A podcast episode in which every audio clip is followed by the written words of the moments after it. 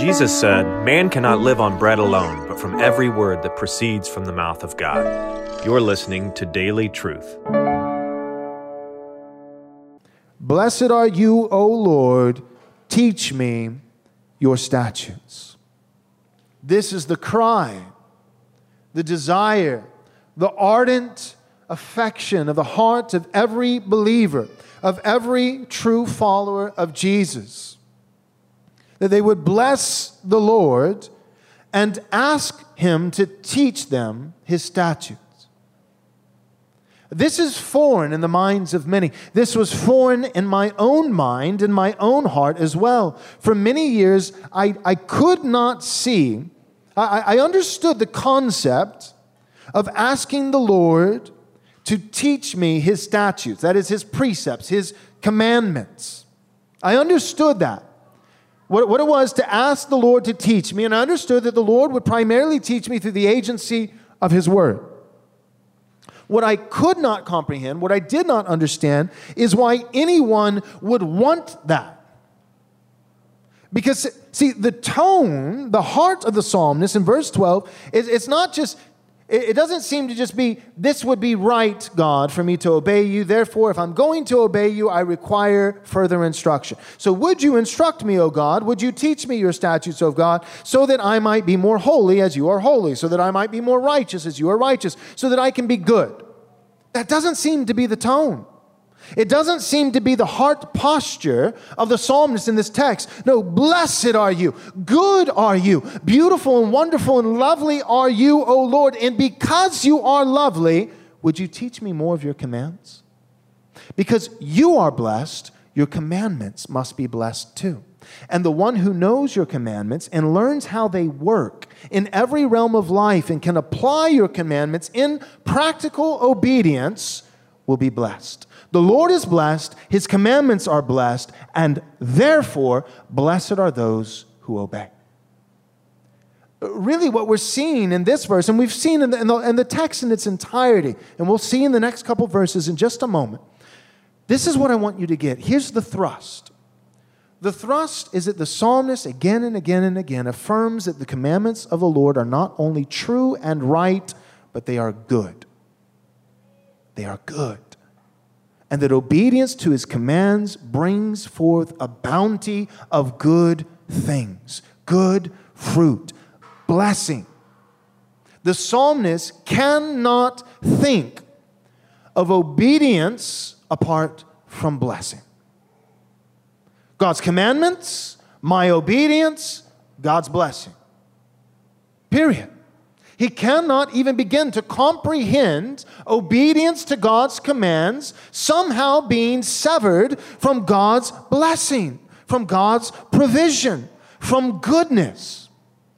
And so the psalmist, it's not merely that, see, you and I, we think like this. We think, I hope that there are less commandments from God. The fewer, the better because then that would be less things that I need to obey. And obedience to the Lord is hard.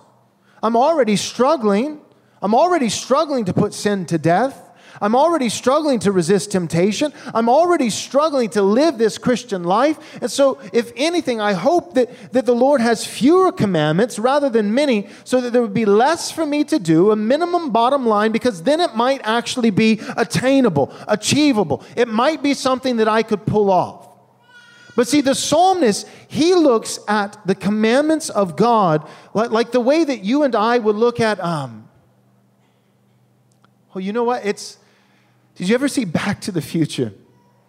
Where, I don't know why, but this is the illustration that popped into my head. I forget the guy's name, but, but basically, he gets the sports almanac book that says which team will win which game in all these different realms of sports and how what the spread will be, how many points they'll win by. And, and the book is like gold when he goes back to his timeline because he knows the future. And so he's able to bet on all these games with exact precision and become a multi, multi millionaire. That's how David views God's word. That's how David views the commandments rather than burdensome. Oh no, another one? He views them as predictions that directly lead towards prosperity and blessing. Oh, there's another one. Good. I was hoping there would be.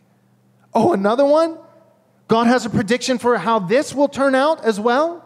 Oh, God, God has said, God has said well, how this works also, and that if I do this, that this will be the, the consequence and the result. Oh, God has also explained how parenting works and how to produce godly offspring. Oh, God has also sp- uh, spoken to how vocation works. Oh, He's also spoken to dominion over the cosmos, over the creation. Oh, He's also spoken to civil governments and political rulers and how that works. Oh, God has spoken to economies and marketplaces and how that can function to lend towards prosperity and blessing for not just individuals and not just just families, but whole societies and nations. Oh, God has spoken to this and to that and to this and to that.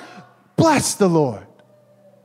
Blessed are you, O Lord, who has spoken to so many things and given so many statutes, so many commandments, because the more commandments you provide, the more I know how this world works and how to succeed and be blessed in it.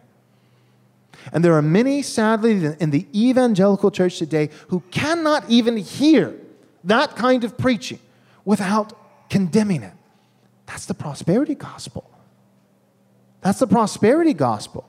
No, the prosperity gospel would be the equivalent of me teaching my children that if every day when they're grown and 18 years of age, if they go down to the nearest convenience store and purchase a lottery ticket, if they do this again and again, they will hit the lottery. They'll win and they will be rich. That's the prosperity gospel.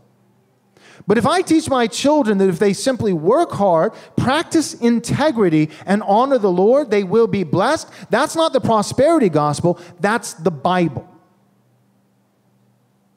And in our attempts to, to combat the prosperity gospel, which is in fact a heresy, I am afraid that the church has gone too far, that the pendulum has overswung to where we hear clear promises in the scripture like children obey your parents and the lord for this is right and this is the first commandment with a promise that it may go well with you that you may live a long life on the earth. And we can't even hear that scripture or, or preach that scripture without giving 17 minutes of caveats and disclaimers to say how that scripture and how that promise is true but not really.